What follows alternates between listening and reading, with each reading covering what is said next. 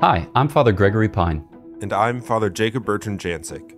And you're listening to the Catholic Classics Podcast, where we seek to grow our interior lives by learning from the Church's greatest saints and teachers. Each season, we'll read through a great work, explain its spiritual principles, and help you apply its timeless wisdom to your life. The Catholic Classics Podcast is brought to you by Ascension. This season, we are reading Ascension's edition of Confessions by St. Augustine. A few reminders before we get started. To download the reading plan for Confessions, visit ascensionpress.com slash Catholic Classics or text Confessions to 33777.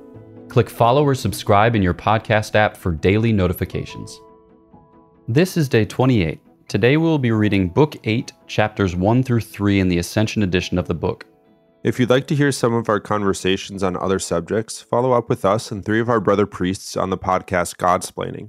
There you'll find weekly episodes on a variety of Catholic themes with occasional guests, scriptural meditations, and special series. You can find Godsplaining with any podcast app on YouTube and at godsplaining.org. Okay, before we get into the reading, a quick look at what we're covering today. First, his conversion is coming. It is coming soon. So get pumped, stay pumped, but also know that it's not happening in this episode. So sorry. Okay. Uh, but then the other thing is in today's reading, or in the passage that we'll read for today's episode, you'll notice some more violent imagery. So St. Augustine makes reference to the God who breaks his bones. We've also heard previously about his friend whom God killed lest he die apart from him. And when you hear things like that, sometimes you think, yikes, creepy. The Catholic faith, kind of weird and strange. Maybe maladjusted. But when he uses this type of imagery, I think what he's describing is that God is proffering an invitation, uh, whether for his friend, for himself, to enter into life, to discover God himself at the heart of reality, and then to place all other things beside in their proper setting, in their proper context. Because when God makes this invitation to life, he exposes us often enough, you know, to death or to difficulties. But it's infinitely better than, you know, staying at home and trembling in fear or cowering in fear lest we cross the threshold of our homes and then come to discover that there are various threats and menaces here and abroad. Uh, because if we stay home, we just we don't ever grow, right? We don't ever experience life as the Lord intends it for us. So I would say, yeah, take some of the violent imagery with that in mind. Okay, let's go ahead and get started. In the name of the Father, and of the Son, and of the Holy Spirit. Amen. Breathe in me, O Holy Spirit, that my thoughts may all be holy. Act in me, O Holy Spirit, that my work too may be holy. Draw my heart, O Holy Spirit, that I love but what is holy. Strengthen me, O Holy Spirit, to defend all that is holy. Guard me then, O Holy Spirit, that I always may be holy. Amen. In the name of the Father, and of the Son, and of the Holy Spirit. Amen. 1. O my God, in a spirit of thanksgiving, let me recall and confess to you the mercies that you showed me. Let my bones be filled with your love, and let them say, Who is like unto you, O Lord? See Psalm 35:10. You have loosed my bonds. I will offer to you the sacrifice of thanksgiving. Psalm 116, 16 to 17.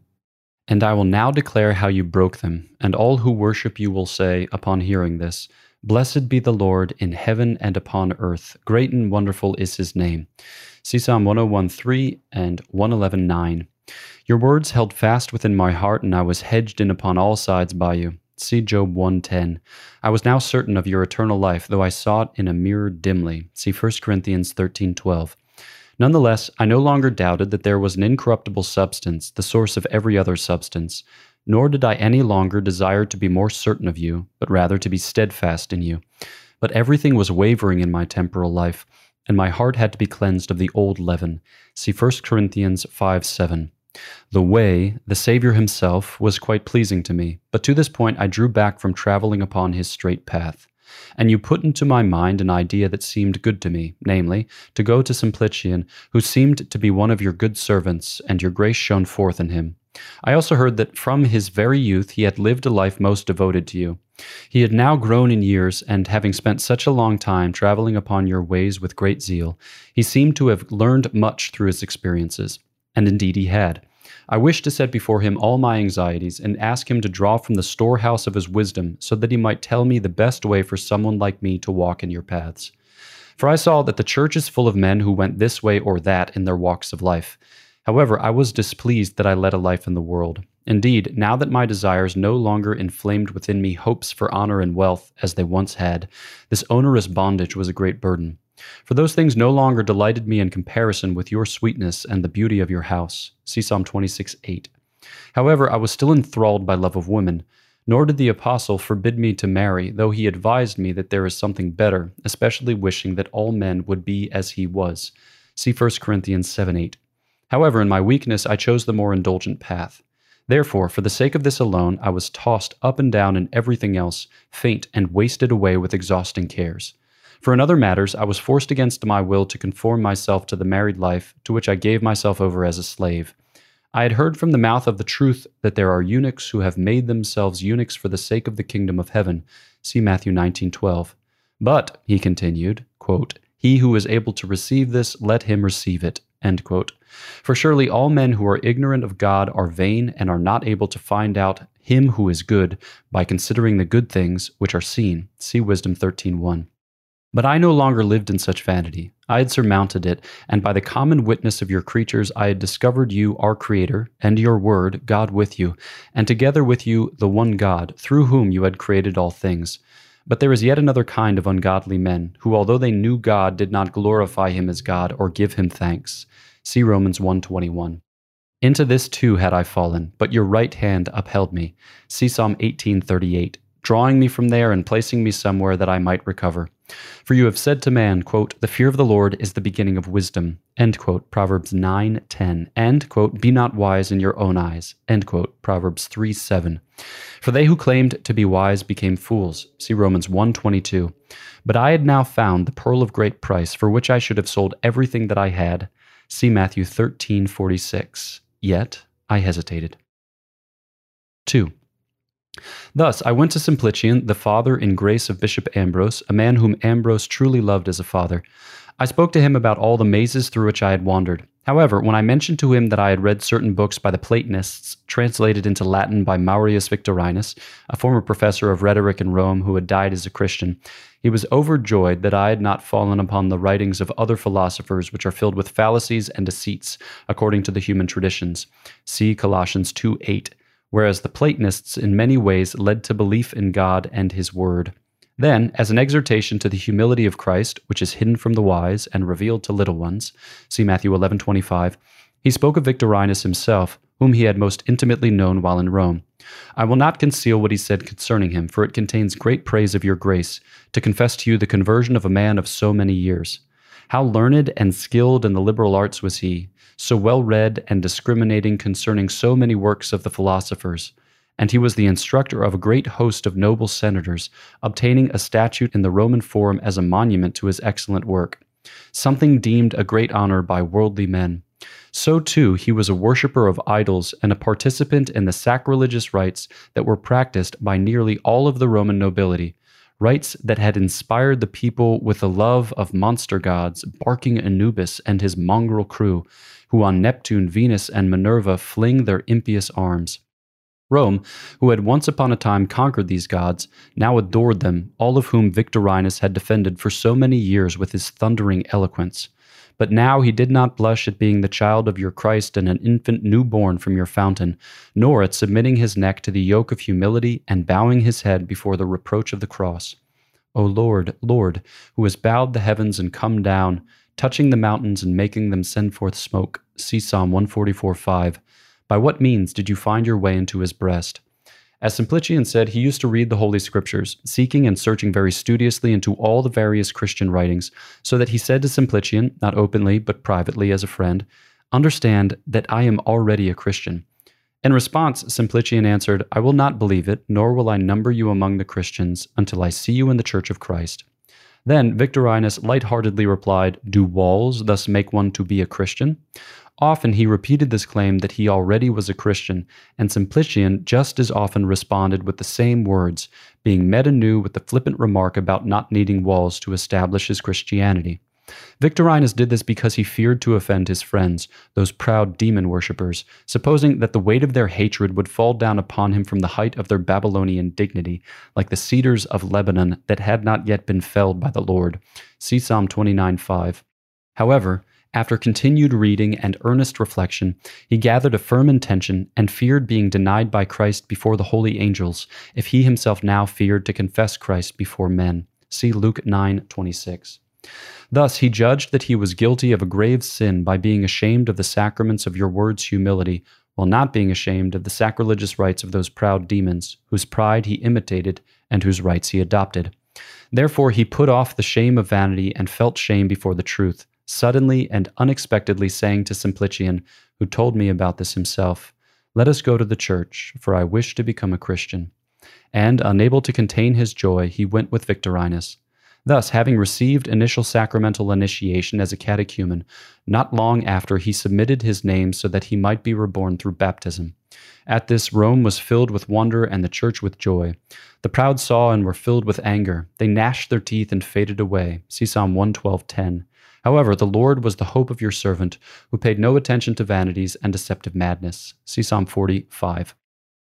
To conclude the story, in Rome, those who are about to approach your grace declare their faith while upon an elevated platform in the sight of all the faithful in a memorized form. When the hour had come for Victorinus to do so, the presbyters, Simplician said, offered to him that he could make his profession more privately, as was customary for those who seemed to be unnerved and shy. But he chose instead to profess his salvation there in the presence of the holy multitude. For as he said, it was not salvation that he taught in his rhetoric classes, though he publicly professed that. How much less then should he, in pronouncing your word, dread to stand before your flock, he who did not fear the mad multitude of people when he pronounced his own words? Thus, when he went up to make his profession of faith, all who knew him whispered to each other his name in words of congratulation, and who gathered there did not know him. Thus, on all the lips of the rejoicing listeners there was heard a low murmur, Victorinus, Victorinus. As quickly as they burst forth in rapturous joy upon seeing him, so too did they quickly hush so that they might hear him. And he pronounced the true faith with great boldness, and all wished to draw him into their very hearts. Yes, through their love, they drew him there, clasping him with the hands of their affection. 3. O our good God, why do we rejoice more at the salvation of a soul who seemed hopeless and immersed in great dangers than we do at the conversion of those whose situation was more hopeful or less filled with danger? For you too, O merciful Father, rejoice more over one who repents than over ninety nine righteous men who have no need of repentance. See Luke 15 7. And how great is our delight when we joyfully hear that the sheep that had strayed has been brought back upon the shepherd's shoulders. See Luke 15 5 and that the coin has been restored to your treasury, while the woman's neighbors rejoice with her at the news. See Luke 15:8. And think of how the joy of the solemn service of your house draws forth tears when we hear the words read telling us that your younger son was dead and is alive again, that he who was lost has been found.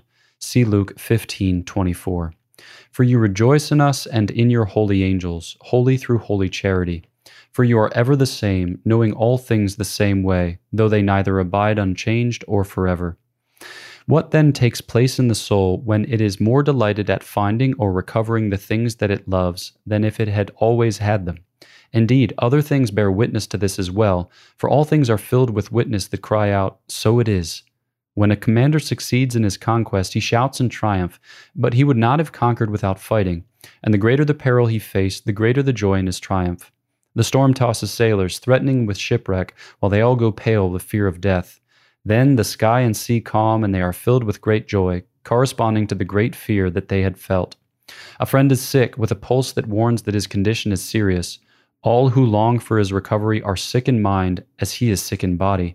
Then he is restored, though he does not yet walk around with his former strength. Nonetheless, how great is the joy, even more than when he could walk around hale and hearty. Yes, men acquire the very pleasures of human life through difficulties, not only those that fall upon us unexpectedly and against our wills, but also ones that we ourselves choose, sometimes even in a spirit of pleasure seeking. Eating and drinking have no pleasure unless hunger and thirst precede them. Drunkards eat salted meats that cause an unpleasant irritation, which brings pleasure when it is allayed by drinking.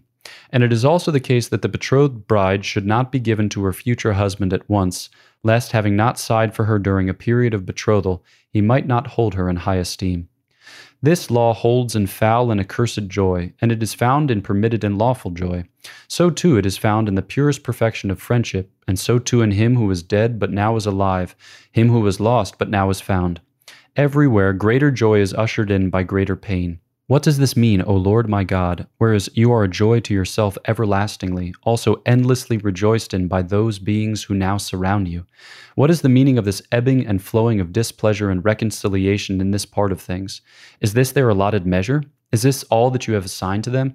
Whereas from the highest heavens to the lowest bounds of the earth, from the beginning of the world to the end of the ages, from the angel to the lowly worm, from the first motion to the last, you set each in its place and bring each into being in due season. Every good thing according to its particular kind. Woe is me! How high are you in the loftiest heights, and how deep are you in the greatest depths? You never depart, yet we with difficulty return to you. Okay, so at the beginning of this passage, here at the beginning of Book 8, St. Augustine makes reference to the fact that his big ticket problems, like philosophical and theological, have been addressed. So, thanks in part to the preaching of St. Ambrose, his confusion as to the, the nature of God, as to the nature of creation, they've basically been resolved, which is a huge help because it's aided him in his conversion kind of beyond Manichaeanism and towards Christianity or towards Catholicism. But he addresses the fact, again, there are still some practical problems. So he's not as much worried now about his advancement in his professional career. He doesn't suffer as much from the kind of vanity, which he'll describe in earlier books, but lust remains. lust remains. Um, so he's been in the grips of this habitual sin now for more than half of his life, it seems, because he first describes them in like kind of adolescence. And at this stage of the game, he's like 31. So Father Jacob Bertrand, uh, in the grips of habitual sin, St. Augustine gives us some really excellent passages of honesty, but honest paralysis. What do you, as a reader, kind of make of that and take from that? Yeah, there's, I think, the the sort of setup of fine with theological, philosophical problems. Those have been resolved in practicals here, lust still remaining. That that's not an uncommon experience, right? That yeah, you know, we we might be taught the things of the faith. Um, sometimes I get this when I'm teaching RCIA that someone you know who's not yet a Catholic will say, "Yeah, I believe it, but my heart's not there," or "or I understand, but my heart's not there." And that that's one thing. But then the reality of the existence of habitual sin is is another thing and uh, you know as you as you frame it that you know this is something that we have been reading about in St. Augustine's life for a while now. We're in book eight, and his first mentions of lust and fornication and these sort of things came a long time ago. And yeah, he's in his early 30s, and it's still a problem. And that can be the reality of habitual sin, can be kind of haunting. That, like, yikes, going on years and years. But there there is a hope in the grace of Christ and in the timing and providence of Christ. And I think part of what St Augustine is doing in having in sort of manifesting his struggles throughout his life but in particular now as he's getting closer and closer to his conversion is that there's a sense of like honesty with self and with God about who he is and what plagues him. And often that's that's kind of a first step in a move of conversion but it's also a step that needs to be repeated because you know we have to repeatedly ask for God's mercy as he has had to do throughout you know his life in this kind of way so yeah on the one hand in reading St. Augustine's still struggling in this way it's kind of like yeah, gosh there's a recognition of how difficult uh, it can be to shake a, a habit but also as his conversion and the conversions of so many others testified to, it's it's a real possibility to live a life of holiness, even if we're plagued with a habitual kind of long term sin in this way. Yeah, and so as we made mention in the introductory bonus episode uh, for this book, book eight. Uh, he's going to draw strength from the story of the conversions of others. And we'll kind of hear like two stories, but the second story has another story nested within it. So for the first story, he asks the counsel of Simplician, and Simplician recounts the story of Victorinus, who is a great rhetor, a great orator, you know, one who is well established in society, not unlike Augustine, perhaps even more so, who himself, you know, is going to convert or did convert to Christianity. And he'll talk about this conversation that he would have had in anticipation of his conversion, where the one insists, you know, like you should enter the church and you should do so by a public proclamation. And Victorinus says, Do walls make one to be a Christian? Like he's saying, you know, interiorly, um, kind of mentally or intellectually, I'm very sympathetic with the Christian faith. I would even count myself a Christian, but do I need to go through all the hoopla, all the rigmarole, really, of this public protestation and all of these sacramental things that you guys seem to esteem so much? Yeah, it seems kind of crass. You know, it seems kind of rude. But then he recognizes that he's sinning by being ashamed of the church's simplicity, you know, more so than he is ashamed of. I don't know. I, I suppose he's kind of tripped up by his potentially despised status among those with whom he currently holds rank. And so I think this this brings before our eyes the institutional nature of the church, the sacramental nature of the church, which is to say the embodied nature of the church. Um, so you can't say like I'm just a, a, spiritual Christian. You always have to be a both spiritual and bodily Christian because you wed yourselves to the mean. We wed ourselves to the means which God appoints for our sanctification, and He's going to apply that sanctification often by by humble things because as human beings we're inclined to go to the spiritual through the bodily, and we need to lay hold of something, or otherwise we're going to end up idolaters. And it's probably good for us to be humbled in this way because we originally sinned by pride.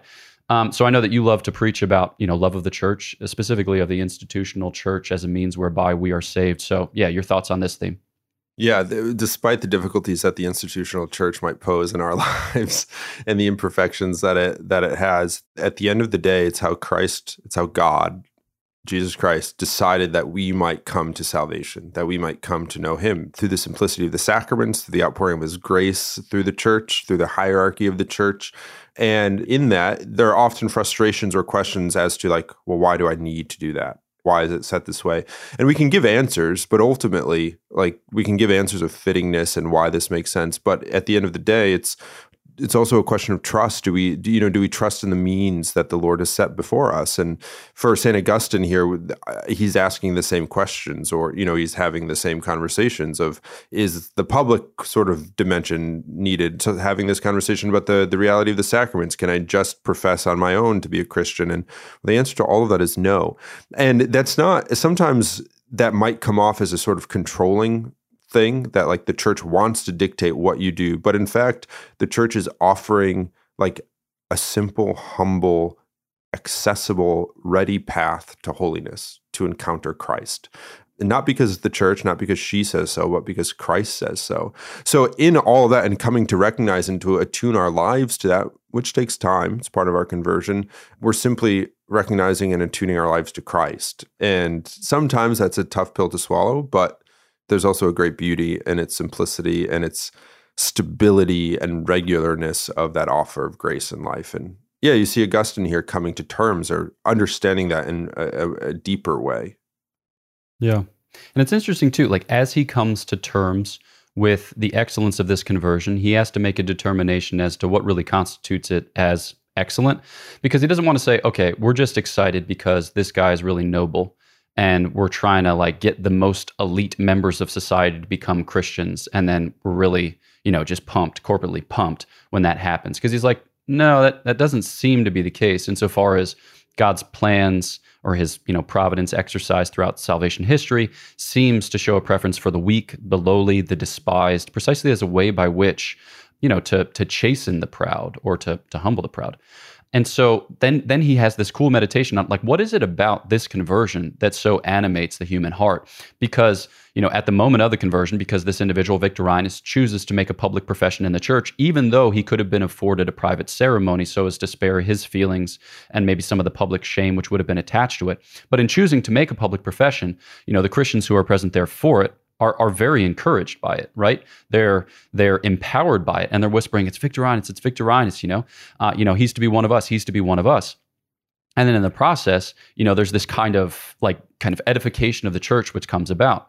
And so, you know, Saint Augustine turns and says, "Why is it that we're so excited about the recovery of the one sheep more so than the stability or the constancy of the 99. And I think the nature of the conversion here, the kind of extraordinary quality of the conversion, even the sensational quality of the conversion, isn't meant to make us despise the 99, but to kind of draw our gaze or draw our attention to the ordinary means whereby God draws the human heart to himself, whereby he infuses grace and virtue and, you know, effectively heals and grows a person beyond some of their natural or fallen limitations. So, yeah, your thoughts on on the 1, the 99 and the strange providence of God.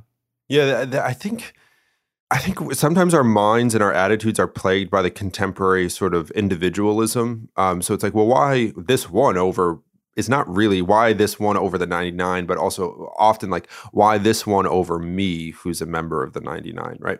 But the the truth of the matter here is that the addition of the one or the return of the one actually changes the 99. It bolsters the 99. It brings to completion a unity, right? Because the story of the 99 is not a story about 99, it's a story about 100 about a perfection, a fullness. And when that one returns, it contributes to the fullness of the 99. Not saying that I need everybody to convert for in order for me to be full, but there's something in the mystical body of Christ that that is meant to draw all of us into one. This is Christ's prayer at the last supper, you know, the high priestly prayer. So, in the return of the 99, the rejoicing of that is not simply in this individual's conversion, but in the building up of the body of Christ of which we are all members. So we all in a sense, I don't want to say benefit, but we all grow, benefit, become more unified in our pursuit of Christ with that. So we shouldn't think of it in terms of just an individualistic here's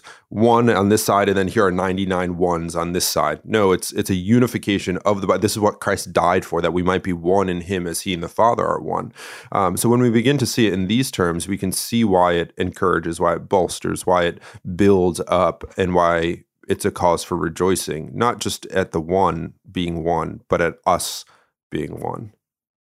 Yeah, that's very beautiful. I hadn't thought about it in precisely those terms, but as you make, you know, the case, I think of the Blessed Virgin Mary. You know, we're not like jealous that the Blessed Virgin Mary has been accorded such inestimable graces and virtues and gifts of the Holy Spirit. Uh, one, because we we revel in her exaltation, and two, we also benefit from it. You know that we have a mother in the spiritual order who proves herself so generous and gracious with respect to us, and that's part of the unity of the mystical body, and are all going to God. You know, together. So, boom, the Lord is gracious and compassionate, slow to anger and rich in love. That's what we have for you for this episode. Know of our prayers for you. Please pray for us, and we'll catch you next time on Catholic Classics.